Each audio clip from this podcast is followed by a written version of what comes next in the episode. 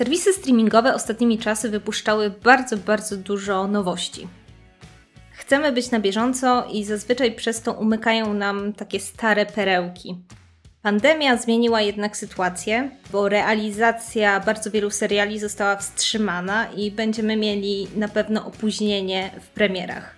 I to jest idealny moment, żeby spróbować wkręcić się w serialowe klasyki i sięgnąć po seriale wielosezonowe, starsze i zakończone. I właśnie o tym będziemy dzisiaj rozmawiać. Ja jestem Asia i prowadzę bloga Wanna Pełna Zombie, a po drugiej stronie jest Agata Jarząbowska z bloga Bałagan Kontrolowany. A to jest 13 odcinek Fantropii. Wydaje się, że życie zaczyna powoli wracać do normy, ale nadal jesteśmy jeszcze w środku pandemii y, koronawirusa i nie... na zdrowie. Chciałam powiedzieć, ja jestem alergikiem, zaczynają polić różne rzeczy. No właśnie. Ciężko się pokazać gdzieś w sklepie z katarem, albo nie daj Boże, z kichając. Tak. Ja się boję, że po prostu jak będzie środek alergii mojej, to mnie po prostu gdzieś zastrzelą na środku ulicy, no bo... Ja byłam dzisiaj na zakupach i szczerze mówiąc ludzie jakoś się przestali przejmować, a ja się czułam jak w filmie o zombie, ponieważ w sklepie były takie hordy ludzi, bo ludzie już przestali chodzić na zakupy pojedynczo, tylko zaczęli chodzić całymi rodzinami albo grupkami znajomych. W związku z tym tak sobie chodziłam sama i z przerażeniem patrzyłam, gdzie pomiędzy półkami wyłaniają się właśnie te hordy ludzi. A to powiem Ci, że u nas jeszcze tak źle nie ma. W sensie do kas się podchodzi bez problemu i tak dalej. Także może też zależy od miejscowości jeszcze. Hmm. Aczkolwiek u nas niedaleko, e, dosłownie miejscowość obok, był cały szpital zakażony, więc może u nas jeszcze mają to w głowie, że. A, no tak. W każdym razie, no, powoli życie wraca do normy, ale tak. cały czas y, mamy jeszcze sporo wolnego czasu. Ale nawet jeśli wróciliśmy już do pracy czy do zwykłych zajęć, to jednak jesteśmy w takim klimacie, że może mamy większą potrzebę, żeby na przykład oglądać seriale, bo chcemy trochę uciec od tej ponurej rzeczywistości w jakiś ciekawy, e, wyobrażony świat. I, I, myślę, że to jest dobry moment, żeby wrócić do takich seriali, które zawsze gdzieś mieliśmy na swojej liście, ale nigdy nie mieliśmy czasu ich nadrobić, bo właśnie było strasznie dużo fajnych nowości e, wypuszczanych przez HBO czy przez Netflixa. No teraz chyba jakby ta cała machina trochę zwalnia i to jest dobry moment, żeby tak trochę się zatrzymać i nie czuć już tego FOMO, mhm. tylko wrócić do na przykład jakichś starych seriali. Dokładnie. No albo przygotować, zrobić sobie listę i przygotować na tą dziurę, która kiedyś nastanie, no bo jeszcze, jeszcze wrzucają rzeczy, które zdążyli nagrać, ale w pewnym momencie dojdziemy do momentu, kiedy nic nie nagrali jeszcze, a wrzucili wszystko, co mieli do wrzucenia na stacje streamingowe. I może być tak, że będzie taki moment, kiedy będzie trzeba wrócić do tych starych rzeczy. Ja się w ogóle bardzo cieszę z tej sytuacji, oczywiście abstrahując od pandemii i wszystkich negatywnych jej skutków, to jednak ja, jako osoba, która się popkulturą zajmuje i pisze bloga, zawsze miałam z tym problem, że bardzo było mi trudno być na bieżąco mhm. i bardzo odczuwałam to właśnie FOMO i, i miałam wrażenie, że, że ten wiesz, pociąg z premierami jest tak rozpędzony, że ja nie jestem absolutnie już w stanie na niego wskoczyć. I teraz nagle po prostu on zwolnił i tak. to jest cudowne, mhm. ponieważ możemy sobie ponadrabiać na spokojnie i e, moż, możemy nawet pisać na blogach o serialach z dawnych lat i nikt nam nie narzuci, że nie zarzuci, że nie, nie śledzimy premier i co, co to z nas za blogerzy. A że tak powiem, e, tak ogólnie, to jak stare masz seriale? Bo tak patrzę na daty tych moich, które wybrałam i, i to są mhm. seriale, które zaczęły się na długo przed moim narodzeniem. Okej, okay, no to nie, to ja mam takie powiedzmy 10-15-letnie. Okej, okay, dobra. W każdym razie myślę, że będzie dość różnorodnie. Oczywiście na końcu odcinka też przeczytamy Wasze polecajki które e, nam daliście w zeszłym tygodniu. Także mam nadzieję, że z tego odcinka wyniesiemy e, jakieś fajne seriale do nadrabiania. To może ja zacznę, bo ja mam serial bardzo stary, Ale myślę, że bardzo znany równocześnie, bo najstarszym serialem, który mam na liście jest Doctor Who. A jest serialem najstarszym, ponieważ pierwszy odcinek Doktora Who, który się kiedykolwiek pojawił, to był rok 1963. Sporo do nadrabiania. Ale właśnie, y, chcę polecić Doktora Who z tego względu, że go nie trzeba nadrabiać od 1963. Inna sprawa, że to może być bardzo trudne, bo znalazłam informację, że ten najstarszy, pierwszy, drugi, być może jeszcze trzeci doktor yy, mają odcinki zaginione, bo dawniej czyścili taśmy albo je niszczyli w ramach, w, razach, w ramach oszczędności, więc jeżeli ktoś ma gdzieś w domu te odcinki nagrane na kasetę, to kto wie, może w przyszłości będzie milionerem. Mhm. Natomiast e, Doktor Who jest o tyle fajnym serialem, żeby w niego wskoczyć, bo właśnie jego główny bohater regularnie co kilka sezonów naradza się na nowo, czyli gra go nowy aktor. I w teorii jest tą samą postacią, ale równocześnie nie do końca. Bardzo ciężko to wyjaśnić. Znaczy, chodzi o to, że doktor ma możliwość regeneracji. Tak. Czyli jak umiera albo jest bliski, powiedzmy, no to się regeneruje, ale regeneruje się tak, że wygląda zupełnie inaczej, ma inną osobowość, pamięta swoje poprzednie formy, natomiast jest trochę innym, innym doktorem. Mhm. I dzięki temu łatwo w niego wskoczyć, bo tak naprawdę wystarczy wybrać sobie moment, w którym doktor jest nowy i ma nowych towarzyszy, bo doktor zawsze ma ludzkich towarzyszy i tak naprawdę można wejść w serial, ponieważ doktor swoim nowym towarzyszom musi wszystko wyjaśnić na nowo, znaczy jak działa TARDIS, kim on jest i tak dalej. Więc e, wcale nie trzeba się cofać bardzo, żeby doktora oglądać. No i doktor też jest takim serialem, który ma gdzieś w tle mega plot, ale tak naprawdę praktycznie każdy odcinek jest trochę o czymś innym. To jest inna przygoda. W jednym odcinku będziemy pić herbatę z Szekspirem, a w następnym odcinku będziemy oglądać, jak kończy się wszechświat, ponieważ doktor jest władcą, władcą czasu i może podróżować gdzie chce i kiedy chce. Dokładnie, to jest najcudowniejsze w tym serialu, bo ja oczywiście podpisuję się pod Twoją polecajką, bo doktor był jednym z moich ukochanych seriali, jak w ogóle zaczęłam się wkręcać w oglądanie seriali, takim jednym z pierwszych które mnie totalnie zachwyciły. Także on jest fajny właśnie z tego względu, że tam może dziać się wszystko, ponieważ mhm. doktor e, faktycznie podróżuje przez czas i przestrzeń, więc z jednej strony możemy mieć odcinki na innych planetach, a z drugiej strony możemy mieć odcinki e, związane z historycznymi wydarzeniami na Ziemi i możemy przeżywać przygody w towarzystwie właśnie postaci historycznych. Moim ulubionym odcinkiem tej serii jest odcinek z Van Gogiem. O Jezus, na, jest cudowny. Tak na, ryczałam na tym odcinku. Na którym zawsze... W ogóle tak, to trzeba ostrzec od razu, że Doktor jest serialem niezwykle e, emocjonującym i, i emocjonalnym i chyba nie ma serialu, na którym po prostu ryczałam tak bardzo jak na Doktorze. Tak.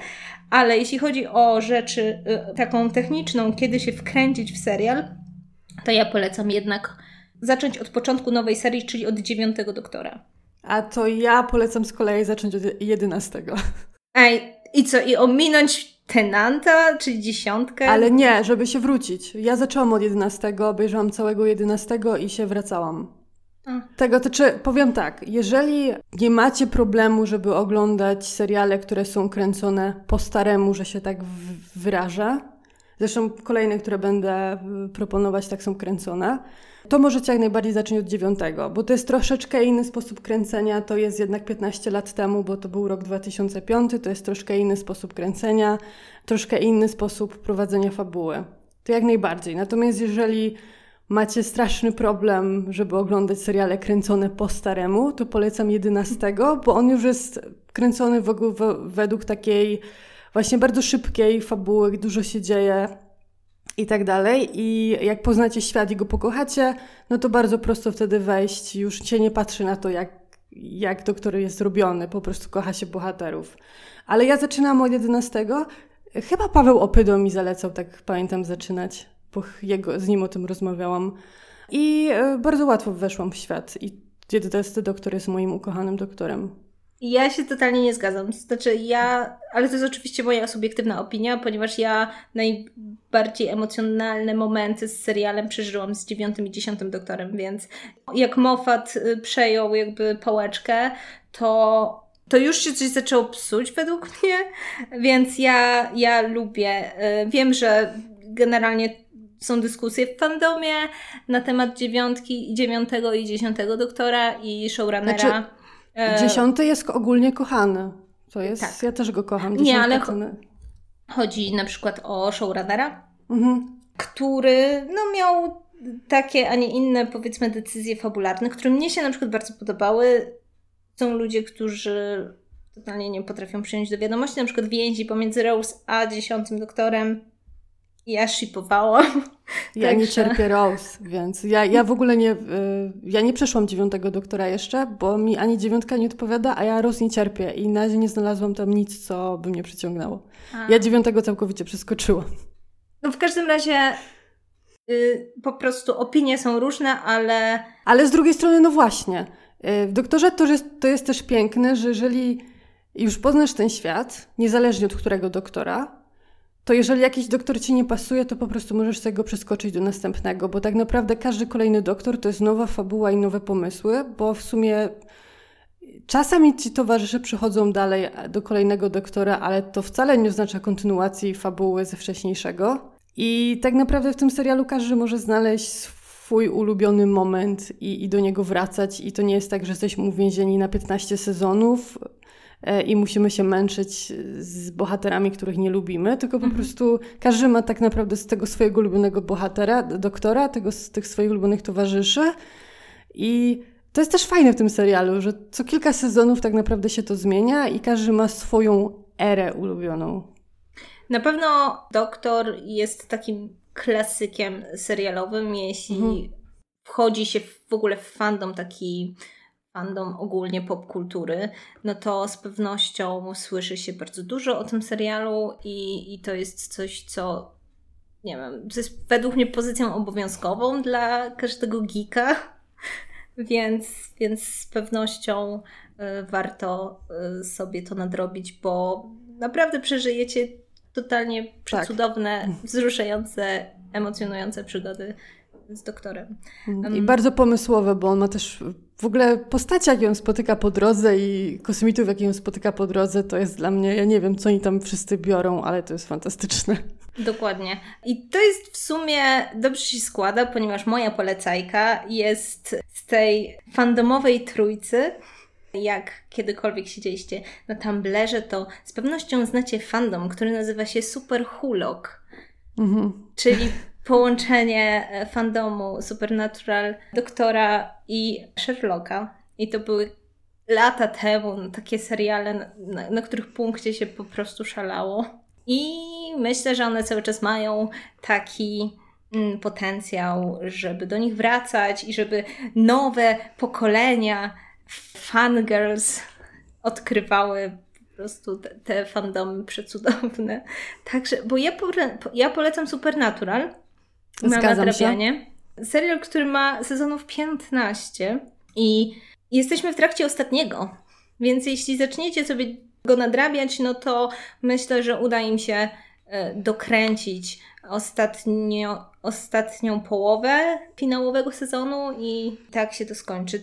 Szczerze mówiąc, ja się nie spodziewałam, że ten serial kiedykolwiek się skończy. Ja też. Ja myślałam, że będziemy oglądać takiego starego Jasona i Jareda. Takich siwych dziadków w laskach. Z, z, z moim stosunkiem do Supernatural właśnie jest tak, że ja po prostu już od kilku lat chodzę po internecie i pytam się ludzi, kiedy to się wreszcie skończy? Przecież to musi się skończyć już. I, i jak przeczytałam, że się kończy, to tak mi się strasznie przykro zrobiło, mm. bo, bo sobie uświadomiłam, że będę musiała żyć w świecie, w którym już się nie kręci Supernatural. I jakoś tak się przyzwyczaiłam do tego faktu i i to będzie tak. straszne. Ale z drugiej strony zostanie nam serial, który jest naprawdę przecudowny, wbrew oczywiście różnym opiniom na temat ostatnich sezonów, bo no nie oszukujmy się, jeśli serial ma 15 sezonów, no to ciężko jest zachować ten wysoki poziom. Mhm. Ale pięć pierwszych jest po prostu genialne. Dokładnie. I ja jestem w ogóle pierwszą chyba misjonarką po prostu tego serialu, ponieważ go polecam i wciskam go zawsze wszystkim.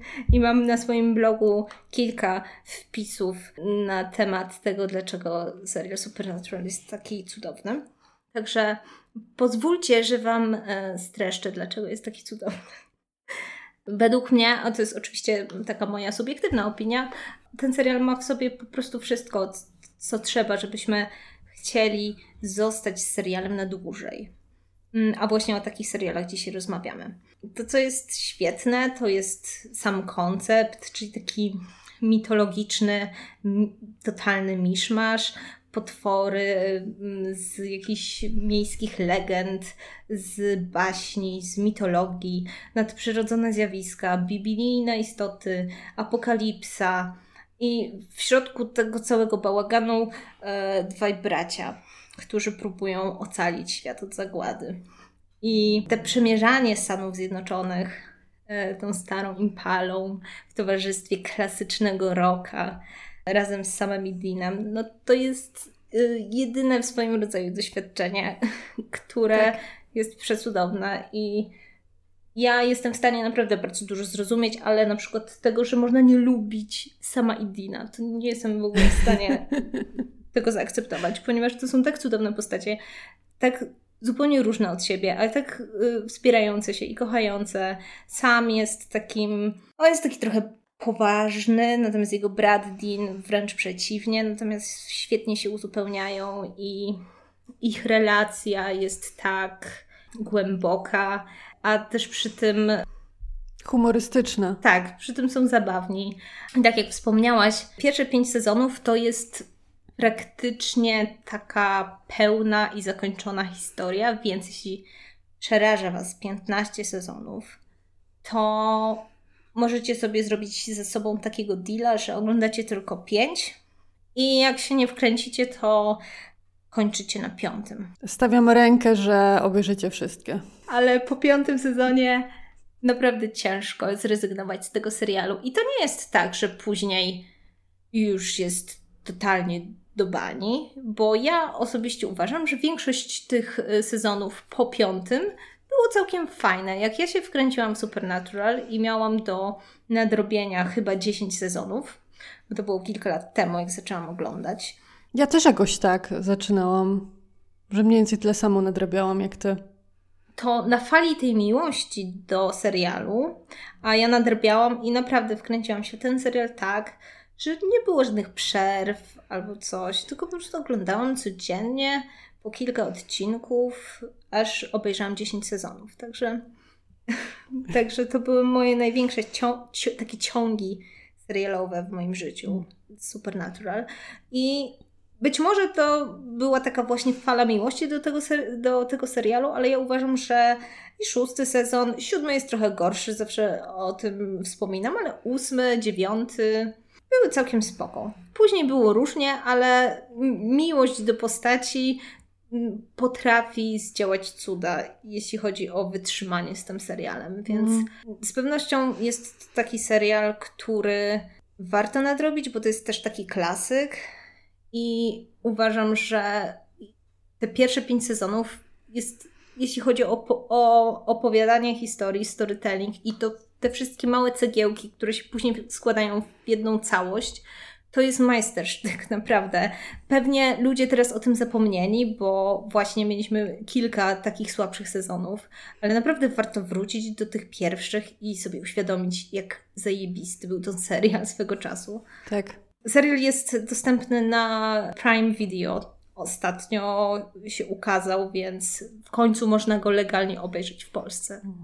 To ja dodam jeszcze od siebie, że e, w ogóle jak e, uwielbiam w tym serialu jeszcze, oprócz tego wszystkiego, co powiedziałaś, czyli głównych bohaterów i tam jeszcze Castiel dochodzi oczywiście i cudowny Crowley, ale właśnie talent e, ludzi od castingów do znajdywania niesamowitych aktorów, do odtwarzania ról, które się nawet pojawiają, nie wiem, na jeden odcinek.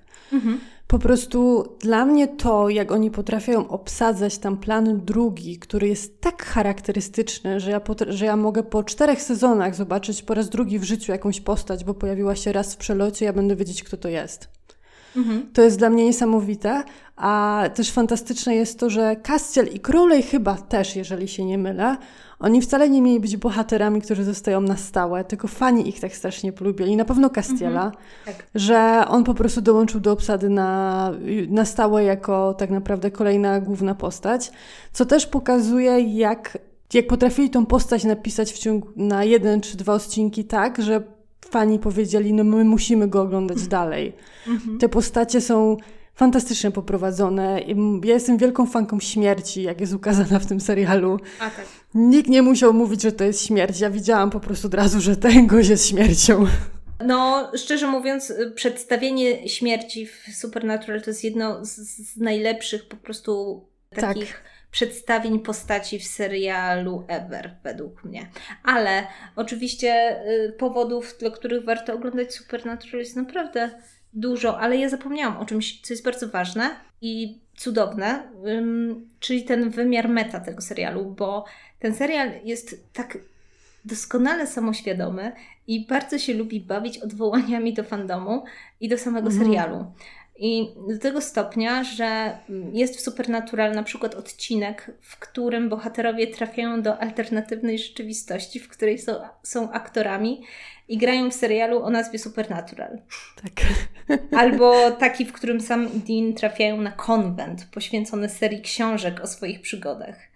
Także tutaj tej tak. zabawy y, jest mnóstwo zabawy z fandomem samym, więc, więc y, to, o czym wspominałaś, że na przykład Castiel został w serialu na dłużej, bo fani go pokochali, jakby stosunek tego serialu, twórców i aktorów do fandomu, to też jest w ogóle temat na zupełnie inną dyskusję, ale nie wiem, ja uwielbiam wszystko, co jest związane z tym serialem, także... Tak, tak. I to też jest fajne, że tak jak w Doktorze Who jest główny metaplot w tle, ale te odcinki jednak, przynajmniej na samym początku, sprowadzają się do potwora tygodnia. Mhm. I to mhm. też jest fajne, że um, tak naprawdę co odcinek dostajemy troszkę coś innego, bardziej poznajemy ten świat, bardziej poznajemy bohaterów. Um, I nie wszystko toczy się po prostu, żeby popchnąć fabułę do przodu, tylko mamy, mamy czas, żeby się wkręcić i mhm. pokochać mhm. każdy detal. Dokładnie. Y, właśnie ch chciałam jeszcze ostrzec, że pierwszy sezon jest najtrudniejszy, żeby się wkręcić, ponieważ on faktycznie polega na tym, że każdy odcinek jest o czymś innym i dopiero bardzo powoli zaczynają wchodzić takie wątki, które będą kontynuowane w kolejnych sezonach i które będą się zagęszczać i tworzyć właśnie tą główną fabułę, czyli apokalipsę. To nie jest taki serial, który Was wkręci po pierwszym odcinku. Dajcie mu szansę, zobaczcie pierwsze cztery i, i jestem pewna, że później już pójdzie. Ja pamiętam, pokochałam go, to był, nie pamiętam, czy to był trzeci odcinek, czy czwarty. W każdym razie na samym początku jest odcinek o duchach w szpitalu psychiatrycznym. To jest mój trigger. Ja się panicznie boję czegokolwiek, co ma duchy w szpitalu psychiatrycznym. Oglądałam go za poduszki, za kołdry i wszystkiego, czego mogłam się, i wszystkim, co mogłam się zasłonić i się natychmiast zakochałam w tym serialu. Wiesz co, ja chyba, mnie chyba złapało dopiero w finale pierwszego sezonu i, i wtedy stwierdziłam, że o Boże, muszę wiedzieć, co, co będzie dalej, więc więc po prostu dajcie mu szansę, bo on się rozkręca, ale ja na przykład teraz wróciłam jakiś czas temu, właśnie na początku e, lockdownu do Supernatural i ja sobie teraz po latach naprawdę bardzo cenię te właśnie pierwsze odcinki, gdzie jest ten potwór tygodnia i gdzie oni sobie tylko jeżdżą i, i mają takie bardzo proste sprawy, które wydają się tak trywialne, jak e, spojrzymy na to z perspektywy i uświadomimy sobie, z czym teraz się muszą zmagać nasi bohaterowie, e, a, a wtedy, nie wiem, duch czy, czy demon był, to był naprawdę duży problem. Także, także to, to jest cudowne. No dobra, bo będziemy gadać przez godzinę o Supernatural, także jaką masz polecajkę kolejną? E, ja będę bardzo nudna, bo ja znowu Was zabiorę w kosmos. Tym razem do Star Treka, ponieważ ja obecnie Star Treka odkrywam. Znaczy, w sensie odkrywam. Wiedziałam, że istnieje i widziałam filmy, ale nigdy nie wkręciłam się w seriale. I obecnie jestem wkręcona w seriale. E, Star Trek znowu jest jako tako bardzo stary, bo jest tylko 3 lata młodszy od doktora Who, czyli pierwszy odcinek pojawił się w 1966 i to jest bodajże Star Trek Original, jeżeli dobrze pamiętam. Natomiast ja się nie rzuciłam od razu aż tak daleko. Postanowiłam wykorzystać dobrodziejstwo Netflixa mhm. i oglądam to, co jest na Netflixie. I zrobiłam także jedną rzecz, czyli oglądam od tyłu. Więc najpierw obejrzałam sobie Discovery, które zaczęło się w 2017 i ma chyba dopiero dwa sezony, jeżeli dobrze pamiętam. Um, I tak się po prostu na takiej zasadzie wkręcenia w ten świat, poznania mhm. go lepiej.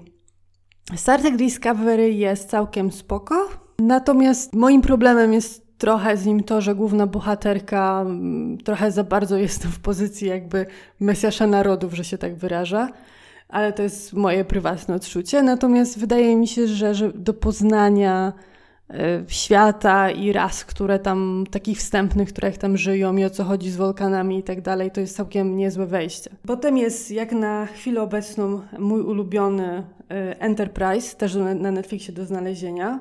I on ma jeden minus, ma bardzo nudny, godzinny albo dwugodzinny prolog i przyznam szczerze, że w połowie pierwszego odcinka, bo on jest połączony na Netflixie, dwa odcinki są połączone w jeden, i się zastanawiałam, czy chcę oglądać dalej.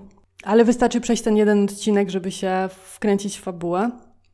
I to jest mój ulubiony, na chwilę obecną mój ulubiony serial ze Star Treka, który mnie też zaskoczył, bo okazało się, że na Enterprise wcale nie nie było na początku stałej obsady, którą znamy z filmów, tylko był y, Jonathan Archer i to był pierwszy pilot Star Treka, boże, y, Enterprise'a. E, także to w ogóle było dla mnie takie, hmm, w pierwszym, pierwszym odczuciu, co ja oglądam, czy to jest to, co ja chciałam oglądać, ale serial jest super i e, to, co w ogóle mnie w Star Treku zaskoczyło bardzo mocno, to jest pozycja kobiet w tym serialu. No bo skończyłam Enterprise'a, zaczęłam Voyagera. Enterprise jest 2001 rok, Voyager jest 95, którego zresztą Voyagera też bardzo polecam. I to były czasy, kiedy się tak naprawdę nikt nie zastanawiał, ile kobiet jest na ekranie. Czy ilość e, ludzi, w sensie, czy reprezentacja jest mhm. na ekranie i tak dalej, i tak dalej. W Star Treku jest. Mhm. W Enterprise mamy Tepol, która jest wulkanką, która jest oficerem naukowym głównym oficerem naukowym. Jedyną rzecz, którą mam do zarzucenia, to moim zdaniem jest delikatnie przeseksualizowana, w sensie nosi za bardzo obcisłe, obcisłe stroje, jak na kogoś, kto jest moim zdaniem wulkanem. No ale dobrze. I mamy także Hoshi Sato, która jest y, oficerem komunikacji i tłumaczką. I to są jedne z głównych bohaterów, bohaterek tego y, serialu. I one spełnią, że tak powiem, główne funkcje, są oficerami głównymi i wydają rozkazy. Natomiast w Voyagerze w ogóle mamy e, główną bohaterką jest e, Kathleen Janeway i ona jest, i ona jest kapitanem statku. I przypominam, to jest rok 95. I tak oglądam ten serial i tak sobie myślę, że wtedy nikt się nie pluł, że mamy kobietę kapitan. W sensie normalne to było. Dlaczego teraz jest taki problem, kiedy, nie wiem, w Star Warsach pojawiła się główna bohaterka? Wiesz o co mi chodzi? No tak. Znaczy, wiesz co, nie wiem podejrzewam, że pewnie nie było tak, że, że wiesz, wszyscy się na to godzili, tudzież nie mieli żadnych pretensji, bo nie wierzę w to, ale, ale faktycznie słyszałam, że Star Trek zawsze był dość taki progresywny, jeśli chodzi o pokazywanie bohaterów i podejście. I powiem Ci szczerze, że jak mówiłaś, to sobie robiłam notatki, ponieważ ja ja się bardzo przymierzam do Star Treka już od jakiegoś czasu, od, odkąd się obraziłam na Gwiezdne Wojny po, po The Rise of Skywalker. Także właśnie tylko, że to jest taki dość problematyczny serial, bo nie wiadomo gdzie zacząć, bo jest powiedzmy kilka serii, które mają swoje sezony. Znaczy powiem tak, trzeba sobie wybrać serię, bo one się, przynajmniej na chwilę obecną nie zauważyłam, oglądam właśnie Voyagera, nie zauważyłam, żeby one się bezpośrednio ze sobą łączyły, więc trzeba sobie po prostu wybrać serię, gdzie zacząć. Mhm. E, okay. Myślę, że e, niegłupim startem jest Enterprise, z tego względu, że to jest pierwszy w ogóle, pierwsza w ogóle wyprawa kosmiczna ludzi. To jest ich pierwszy statek wybudowany um, i oni odkrywają po kolei wszystkie rasy wokoło. Mhm. Okay. I, więc myślę, że on jest e, fajny do rozpoczęcia z tego względu, że faktycznie robi takie może większe wprowadzenie. Nie zakłada, że wszystko wiesz. Owszem, ludzie tam znają Wolkan, to jest rasa, z którą się znają, ale na przykład wrogowie i tak dalej, cała koalicja, jeżeli chodzi e, z innymi rasami, to tego nie ma. To wszystko dopiero gdzieś tam ma powstawać. Więc myślę, że to jest taki dobry moment na to, żeby w, ten, w tą serię wejść, a równocześnie jest z 2001, więc pomimo, że ma bardzo nudny prolog, to jednak y, nie jest to jeszcze serial tak stary, żeby coś mogło od niego odrzucić. Na mhm. przykład, nie wiem, sposób kręcenia. Przy czym no jest jednak fabularnie prowadzony troszkę inaczej, no bo to wtedy co robiło się bardziej na jazdy na osoby, na przykład na twarzy, pokazać emocje, tego typu pierdoły. Mhm. Ale wydaje mi się, że ma to też swój urok i doskonałym plusem jest to, że to były jeszcze te czasy, kiedy seriale za bardzo nie miały pieniędzy na efekty specjalne, więc wszystko, co się dało, robili i wszystko było fizyczne. Mhm. I to się tak dobrze starzeje, bo nie ma aż tak dużo zielonego ekranu, który wygląda śmiesznie, a wszystko jest fizycznie wybudowane. Trochę jak te najstarsze Gwiezdne Wojny, kiedy mhm. one się zestarzały 100 razy lepiej niż na przykład, nie wiem, Atak Klonów. O, oczywiście, to prawda. I to jest wielki plus, wydaje mi się, w ogóle starych seriali sci-fi, że po prostu tam wszystko, co się dało, było robione i one wyglądają do dzisiaj. I one wyglądają dzisiaj, wydaje mi się, gorzej, tylko dlatego, że po prostu sprzęt był gorszy. Mhm. W sensie nie miał tej jakości nagrywania. Mhm, no tak. Y, wiesz co, naprawdę myślę, że w końcu muszę zacząć oglądać, bo już kilka osób mi polecało i ja sama bardzo chciałam i teraz znów wyszedł temat e, przy okazji naszej rozmowy, więc naprawdę, naprawdę chcę sprawdzić, e, o co chodzi z tą odwieczną bitwą pomiędzy fandomami Star Warsów i e, właśnie Star Treka, więc tak, no i tutaj też jest znowu kolejny serial, który ma wielki megaplot w tle, ale równocześnie każdy odcinek to jest jakaś nowa przygoda, nowa planeta, nowy problem, więc to też się fajnie ogląda z tego względu, że no człowiek nie nudzi się tym głównym, główną fabułą, tylko ciągle przeżywa się coś nowego. Czyli ty widzę, że poszłaś takim kluczem takiego totalnego eskapizmu i tak. wkręcenie się w totalnie inne, inne światy. W sumie to, to jest do, dobry, dobry motyw. Ja wybrałam oprócz Supernatural troszeczkę inne seriale, bardziej powiedzmy przyziemne, bo moją y, kolejną propozycją jest Orange is the New Black. O Boże, kocham. No właśnie. I Orange is the New Black to jest serial, który zadebiutował w 2013 roku i był to jeden z pierwszych seriali oryginalnych Netflixa. I on pochodzi tej złotej ery Netflixa, kiedy jeszcze Netflix wypuszczał absolutnie jakościowe seriale i w ogóle serial Netflixa to był synonim jakości. Tak. I to się oczywiście po latach wszystko rozmyło. Y, Netflix postanowił pójść na ilość i nie na jakość. W związku z tym ja uważam, że seriale na Netflixie są ok, i to jest po prostu moja ocena większości tych seriali, że było ok. Natomiast są perełki i wydaje mi się, że Orange is the New Black jest taką perełką, ponieważ ponieważ jest to serial, który właśnie zaczął się w tej złotej erze, czyli wtedy, kiedy mniej więcej zaczął się też House of Cards.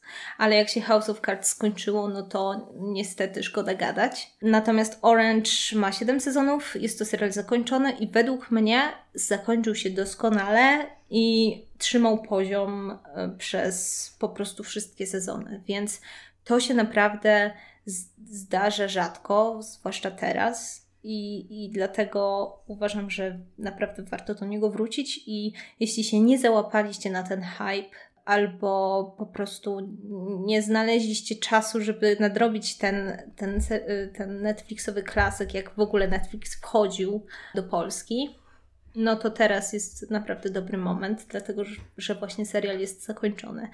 I ja w tym serialu kocham właśnie po pierwsze to, że trzymał dobry poziom, więc tutaj nie ma w ogóle takiej dyskusji typu obejrzyjcie sobie trzy, a później to już nie. Tylko wszystkie są świetne. I według mnie największą siłą tego serialu są bohaterki. I, tak. i, I wydaje mi się, że żaden serial nie zrobił tyle dobrego, jeśli chodzi o pisanie i pokazanie różnorodności kobiet na ekranie, y, bo mhm. seriale, mm, oczywiście, że my żyjemy teraz w czasach, kiedy faktycznie ciągle pojawiają się głosy, że tych kobiet na ekranie to jest troszeczkę za dużo, prawda? Bo jest jedna na przykład bohaterka w Gwiezdnych Wojnach albo nie wiem, ktoś tam w serialu i to jest już po prostu dla niektórych maks. Natomiast y, Orange is the New Black to jest serial tylko i wyłącznie o kobietach. Tam 90% postaci to są postaci kobiece, bo rzecz się dzieje w żeńskim więzieniu. Ale wracając jeszcze właśnie z bohaterkami w serialach jest taki problem, że jest ich mało, w związku z tym one zazwyczaj muszą jakby uosabiać w sobie wszystkie Wszystko. jakieś takie cechy, mhm. które uważam za kobiece, tak? Tak. Natomiast w Orange is the New Black nie ma tego problemu, ponieważ bohaterek jest dużo. W związku z tym można pokazać różnorodność w ogóle kobiet, ich różne dramatyczne historie. Za każdą więźniarką kryje się jakaś osobista tragedia, czy jakaś osobista historia, bardzo ciekawa, albo poruszająca, albo smutna. I te kobiety w tym serialu są tak cudowne, bo właśnie tak różne. I on, nie wiem, jakoś tak wiesz, uświadamia rzecz, którą my oczywiście wiemy, bo jesteśmy kobietami, że po prostu jesteśmy ludźmi i każdy człowiek jest inny. I nie ma w ogóle czegoś takiego, że wiesz, są jakieś cechy, które można przypisać po prostu kobiecej bohaterce i proszę bardzo, nie? Nakleić jakąś łatkę i... Tak, i cieszcie się, bo wszystkie jesteście mm -hmm. takie same. Totalnie nie. Jakby te bohaterki... Oczywiście na początku My obserwujemy ten świat y, więzienia z perspektywy Piper. I czy ja coś mogę dodać? Jak ja jej nie lubię. Ja wiem, no nikt jej nie lubi. Właśnie, właśnie to jest, y, to jest taki serial, gdzie główna bohaterka jest najbardziej irytująca. E, ale niech was to nie zniechęca, ponieważ jakby rola Piper jest coraz mniejsza, ponieważ zaczynamy się wkręcać w historię innych więźniarek i jakby jej, jakby ona jest w centrum przez powiedzmy pierwszy etap tego serialu, gdzie my razem z nią powiedzmy poznajemy całe środowisko, bo ona mm, jest taką dobrze sytuowaną młodą kobietą z Nowego Jorku, która właśnie trafia na 15 bodajże miesięcy do więzienia za, za przestępstwo, którego dokonała w czasach młodości 10 lat wcześniej. Więc to nie jest jakby osoba, która powiedzmy pasuje do tego mhm. całego towarzystwa. Natomiast my razem z nią jakby poznajemy te, te bohaterki, które oczywiście na początku wydają się niesympatyczne, groźne, odpychające, a później właśnie wchodzimy w ten świat i odkrywamy takie emocjonalne bogactwo po prostu tego więzienia. I jeszcze jest jedna sprawa, że serial jest naprawdę bardzo dynamiczny i jeśli chodzi o w ogóle y, scenariusz i to jak ten tak. serial jest rozpisany, to jest naprawdę świetna sprawa, ponieważ tam się dzieją takie rzeczy. Mogłoby się wydawać, że serial, który dzieje się w więzieniu, to będzie totalnie przegadany i, i, tyle. Natomiast nie. Naprawdę można się w niego wkręcić i jak zaczniecie go oglądać, to prawdopodobnie będziecie go po prostu oglądać, oglądać i tak, oglądać. Tak, tak. Ja ze swojej strony dodam, bo ja bardzo długo ten serial omijałam z tego względu, że wydawało mi się, że ten serial będzie bardzo ciężki, no bo serial o żeńskim więzieniu, mhm. że będzie bardzo poważny, bardzo ciężki i ja nie byłam, cały czas nie miałam nastroju na takie klimaty. Mhm. I kiedy w końcu się zdecydowałam, moim największym szokiem było to, że ja chyba na żadnym innym serialu się nie śmiałam tak jak na tym. Ja myślę, że on jest bardzo dobrze zbalansowany, jeśli chodzi tak. o, o, o, dramat i komedię, bo to jest taki komediodramat i są tam wątki naprawdę przezabawne i bohaterki. Są takie bohaterki, które są tak pozytywne i zawsze nam jakby e, rozświetlają w ogóle te, te całą nawet ciężką sytuację. Więc, a, a z drugiej strony faktycznie jakby fabuła też jest taka, że dzieją się tam dramaty oczywiście, więc, więc naprawdę kochamy te bohaterki i, i naprawdę zaczynamy się przejmować mhm. ich losem, więc na przykład Dla mnie ostatni sezon był niezwykle emocjonalny dla mnie, ponieważ widzieliśmy no, pewne jakieś domknięcia tych wszystkich wątków i, i to mnie naprawdę bardzo, bardzo poruszyło. Mm. I ja uważam, że serial od początku do końca jest naprawdę bardzo dobry. Ja jeszcze nie widziałam ostatniego sezonu, ale tylko dlatego, że po prostu świadomość, że jak go obejrzę i będę żyła w świecie, w którym nie będę miała żadnego sezonu przed sobą, jest, yy, sprawił, że odwlekam oglądanie ostatniego sezonu jak tylko mogę. Ja wiem, że już minęło masę czasu, ale po prostu to jest tak, jak ty mówiłaś o Supernatural, że życie w świecie, w którym nie ma Supernatural wydaje ci się dziwne. Ja mam tak z mhm. Orange is the New Black, że po prostu życie w świecie, w którym nie będę miała żadnego nowego odcinka jest dla mnie nie do przejścia jeszcze. I mi to tak po prostu wisi do nadrobienia. Mhm. I tak czeka, aż w końcu emocjonalnie będę gotowa się pożegnać. Okej. Okay. No ale tak jak widać, że jest to faktycznie serial, który no, nie pozostawia nas obojętnymi. W związku z tym polecamy. No i ma doskonałe aktorstwo, to trzeba zaznaczyć. Tak. To jak wszystkie aktorki tam grają. Bo nawet, tak jak mówię, nie lubię Piper, nawet zagranie irytującej postaci to jest umiejętność, którą trzeba mieć. Ja myślę, że Piper w ogóle się wyrabia później. Wszystkie aktorki po prostu tam grają fenomenalnie i no jest, serial jest cudowny pod każdym kątem. Tak, także oglądajcie Orange is the New Black. Dobra, twoja polecajka. Ostatnia polecajka i to jest serial, który wydaje mi się, wszyscy znają film, a chyba mniej obejrzało serial, bo mowa o Stargate. Stargate ma, i to ten film leciał zresztą o tym samym tytule wiele razy w telewizji, natomiast ten film tak naprawdę zaczyna serial.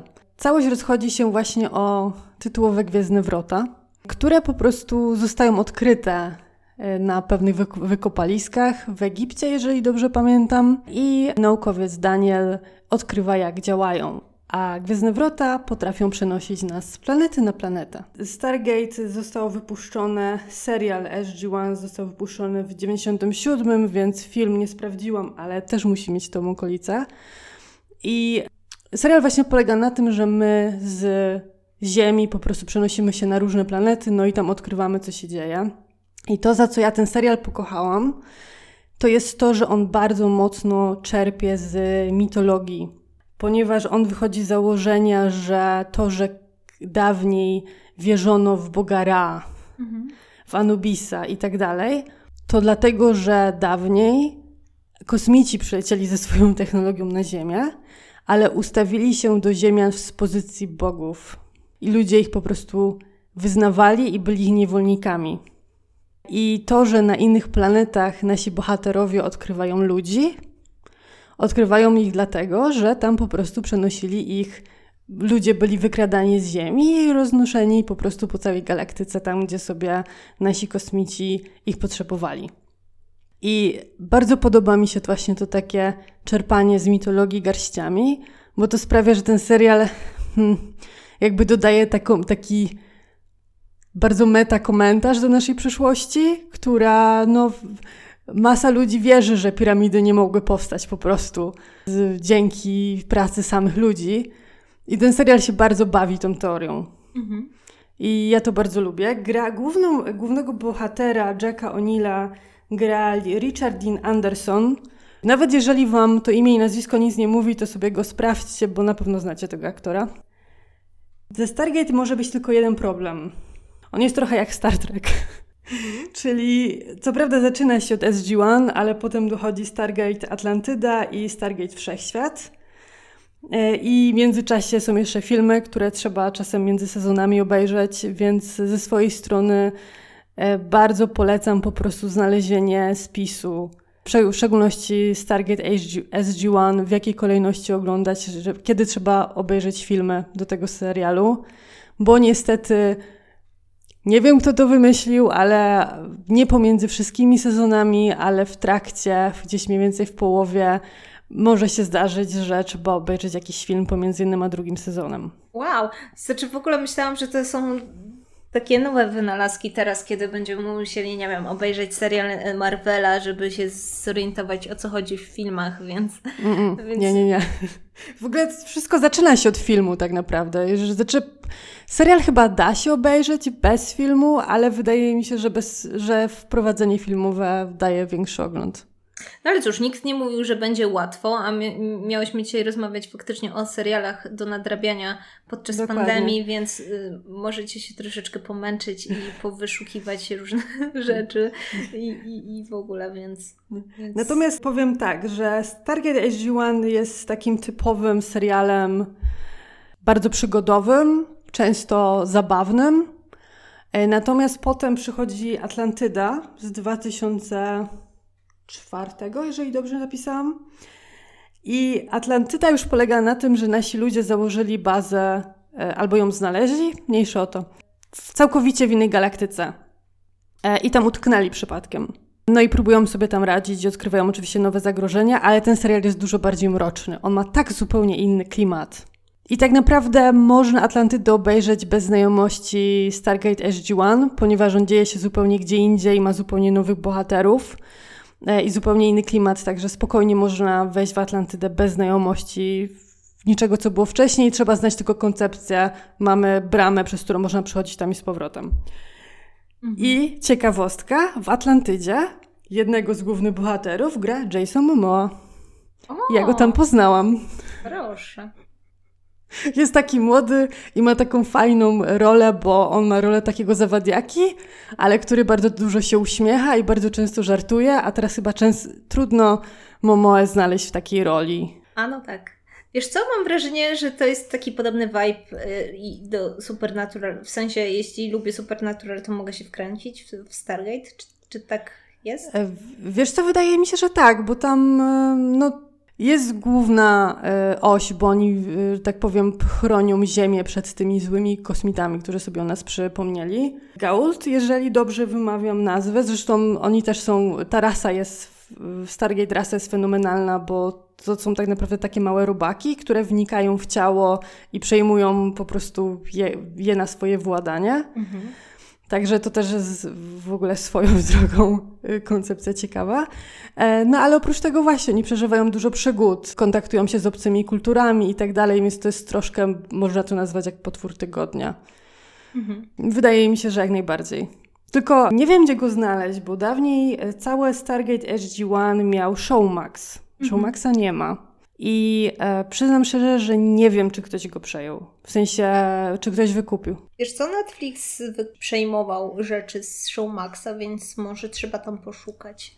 Mhm. Natomiast bardzo mocno polecam, bo jak ja zaczęłam Stargate oglądać, to po prostu oglądałam ciurkiem wszystko. Mhm. Wszystko, co udało mi się znaleźć. No dobrze, to co? To może moja ostatnia polecajka, którą miałam dość duży problem, bo umówiłyśmy się, żeby były trzy polecajki z każdej strony, no bo no, mo mogłybyśmy gadać przez pół dnia. I nie, nie, wiedziałam, na co mam się zdecydować i, i stwierdziłam, że pójdę w Madmena. O. Bo to jest taki serial, który mam mniej więcej trochę na świeżo. Skończyłam go chyba na krótko przed pandemią. Także gdybym, gdybym go wtedy nie obejrzała te kilka miesięcy temu, to pewnie bym go oglądała teraz, bo to jest idealny serial, żeby sobie go tak właśnie sączyć. Wydaje mi się, że do tej pory rozmawiałyśmy o serialach, które są wciągające pod tym kątem, że jak już się o, o, ogląda jeden odcinek, to masz ochotę o, po prostu cały dzień spędzić. I mhm. Madman jest taki i taki nie jest. To znaczy, to jest bardzo dziwny serial, bo on generalnie opowiada o powiedzmy branży e, reklamowej w Nowym Jorku w latach 50. i 60. Mamy głównego bohatera, Dona Drapera, który jest dyrektorem kreatywnym w agencji reklamowej e, właśnie w Nowym Jorku. I wokół niego jakby toczy się cała, cała fabuła.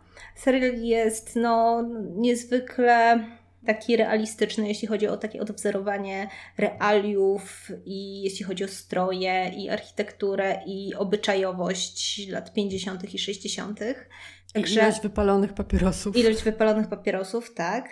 I ilość na przykład seksizmu e, w, w tamtych czasach. Tak. Więc generalnie przez pierwszy sezon przeżywamy taki szok kulturowy i jak, i jak go jakby przejdziemy, no to, no to się naprawdę wkręcimy. E, zwłaszcza, że serial ma też doskonałe bohaterki. które muszą właśnie żyć w czasach, no, które były bardzo dyskryminujące dla kobiet. I one powoli zaczynają budować tam swoją pozycję. I, I, jest im bardzo ciężko, ale to jest jeden z takich najciekawszych elementów tego serialu. Generalnie mówi się zawsze o tym serialu, że to jest taki serial, w którym się nic nie dzieje, bo to jest po prostu życie codzienne w tamtych czasach agencji reklamowej. Znaczy, dzieje się o tyle, że jakby praca w takiej agencji pole, polega głównie na tym, że się bardzo dużo pije, bardzo dużo pali i, i chodzi się na y, wystawne kolacje z klientami i coś tam raz na jakiś czas się oczywiście wymyśli, tak? Jakiś slogan czy reklamę, ale mhm. od tego ma się copywriterów, którzy tam gdzieś zapierdzielają w małych komórkach gdzieś tam. Za grosze. tak, ale a generalnie po prostu, wiesz, oglądasz to i wiesz, tak abstrahując od tego całego kontekstu, jak powiedzmy e, właśnie pełen dyskryminacji był to świat wtedy, to sobie myślisz, mm. kurczę, fajnie by było tak pracować. Przychodzisz do pracy na dziewiątą, zaczynasz, wiesz, od szklaneczki dobrej whisky, później idziesz na, wiesz, śniadanie czy na lunch z klientem i w sumie już nie wracasz do pracy, bo ci się przedłużyło, a jeszcze trzeba było po prostu spotkać się z, z kochankiem, kochanką i wrócić później do domu, więc Serial też pokazuje taką niezwykłą hipokryzję tamtych czasów, kiedy z jednej strony, no właśnie, mm, wszyscy musieli mieć e, wszystko dopięte na ostatni guzik, tak? Cudowna rodzina, e, jak z obrazka i w ogóle, a pod tym wszystkim właśnie krył się alkoholizm, seksizm, zdradzanie tak. się nawzajem i w ogóle. No ale sama postać Dona jest niezwykle fascynująca, bo to jest taki, taki typ bohatera znikąd. Właściwie on nawet się nie nazywa Don Draper tylko przejął tożsamość od kogoś innego i pochodzi z bardzo biednej rodziny i on właśnie jest takim e, self-made manem, który uosabia taki właśnie amerykański sen tamtych czasów, mm. od pucybuta do milionera. John Hamm generalnie w tej roli jest, jest doskonały i, i właśnie ten, ten serial się sączy jak takie po prostu dobre whisky.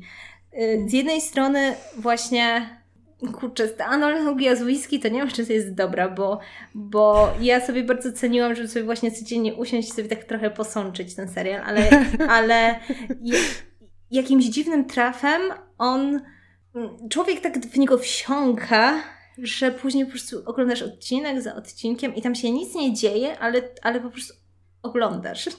Nie wiem, czy to jest w ogóle... myślę, że to jest tak. słowo, które szukasz. Nie, nie wiem, czy to jest dobra rekomendacja, bo teraz się szuka seriali. My jesteśmy przyzwyczajeni, żeby były wybuchy, po prostu kosmici i, żeby coś się działo. A ten serial taki nie jest, ale z drugiej strony też nie, nie wiem, nie jest takim serialem, jak to się kiedyś kręciło. I o tym też wspominałaś, że pewne seriale, które już mają jakieś 20 czy 30 lat, one są jednak inaczej tak. nakręcone i... I to może odpychać, w szczególności wydaje mi się, jeżeli ktoś nie oglądał seriali w latach 90. czy 2000, to jego na przykład taki styl kręcenia może odpychać.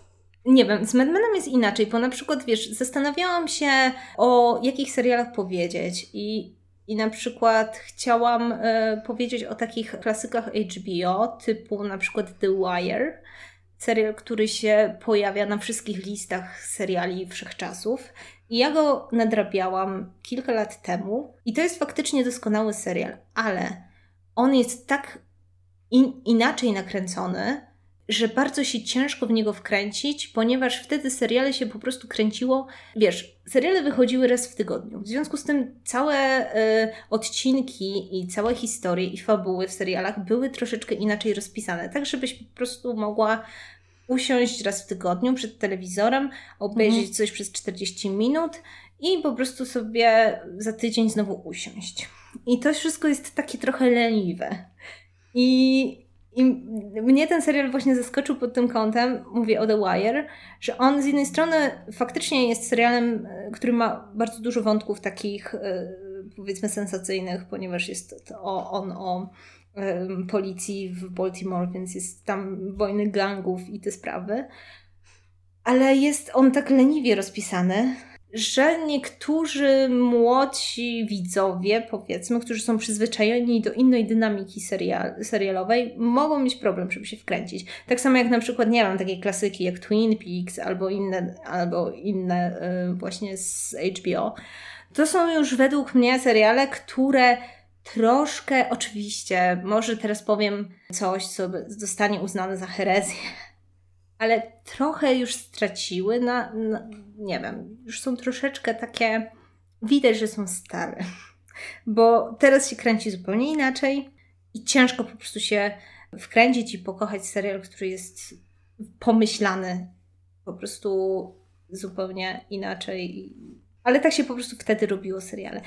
To ja się, jeżeli chodzi o kręceniu, to ja się wtrącę przy Star Trek Voyager e, w odcinku są chyba a z pięć wyciemnień.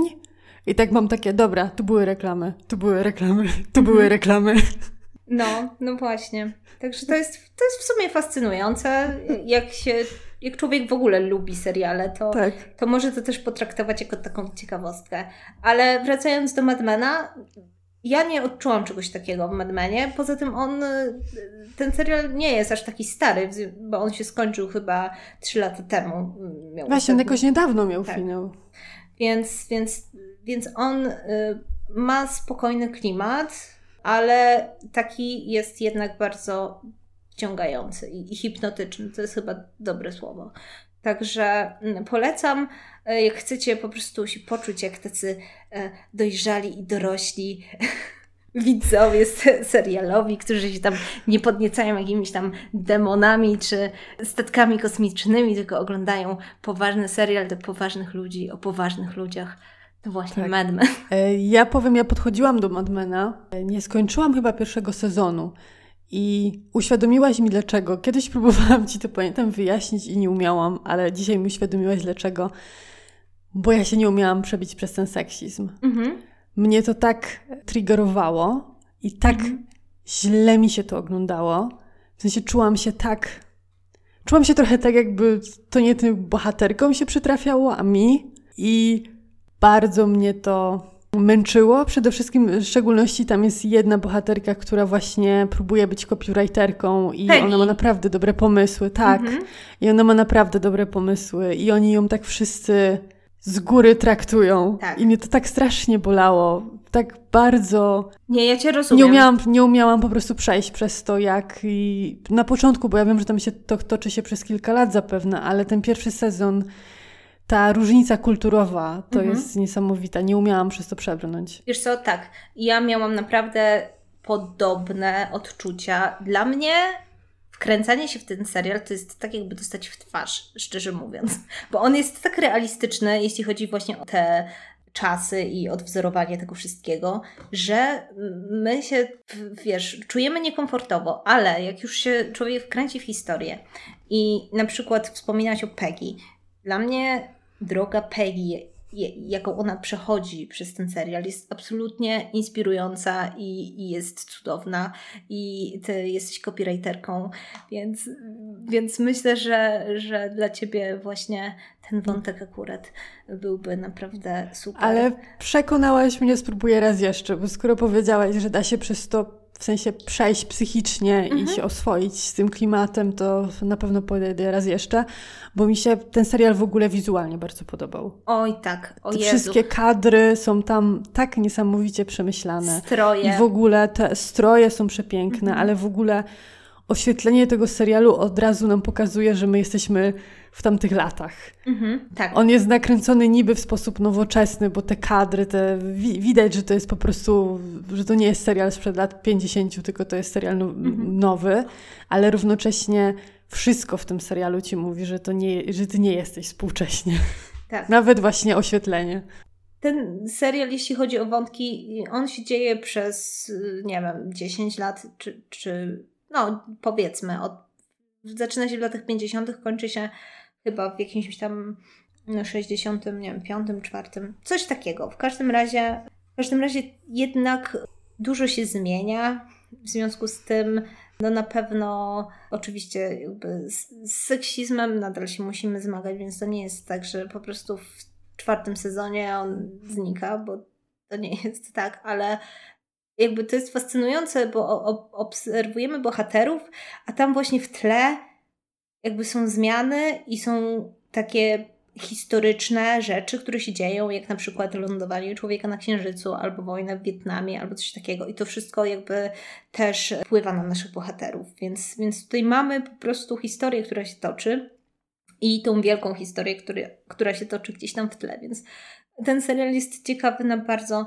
bardzo wielu poziomach. Też na przykład na takim poziomie jeśli na przykład, nie wiem, pracujecie w marketingu albo coś takiego, on jest fascynujący na przykład pod kątem obserwowania po prostu pracy specjalistów od reklamy w tamtych czasach. A ja dobrze kojarzę, czy teraz nie wiem, czy sobie nie napisałam, bo bardzo dawno próbowałam do niego podchodzić. Czy tam nie ma wątku na samym początku, że oni próbują sprzedać, sprzedawać papierosy jako zdrowe? To znaczy tak, oni mają laki strajki i faktycznie zarabiają na tym bardzo dużo kasy, i generalnie wtedy po prostu nikt się nad tym nie zastanawiał, czy to jest zdrowe, czy nie. Wiem ze studiów, że dawniej tak prezentowano papierosy, że właśnie ignorowano tych pojedynczych doktorów, którzy mieli jakieś ale i sprzedawano je pod kampaniami po prostu promującymi, że one są w porządku dla Twojego organizmu i są zdrowe i, i, tak. i to, że, i to, że umierasz właśnie na kaszel, to nie jest spowodowane od tego. I właśnie tak mam wrażenie, że chyba to było poruszone w Madmanie na początku. To znaczy tak, wątek w ogóle y, obsługiwania klientów papierosowych tam się przewija przez cały, cały serial, więc też właśnie stosunek do palenia w ogóle taki ogólny się zmienia, chociaż i tak wszyscy palą palą bardzo dużo i, i palą wszędzie i, i to jest w ogóle strasznie niesamowite, że jeszcze kilka lat temu się tak robiło. No więc bardzo, bardzo polecam. Serial ma 7 sezonów, jest zakończony i można go obejrzeć na Netflixie.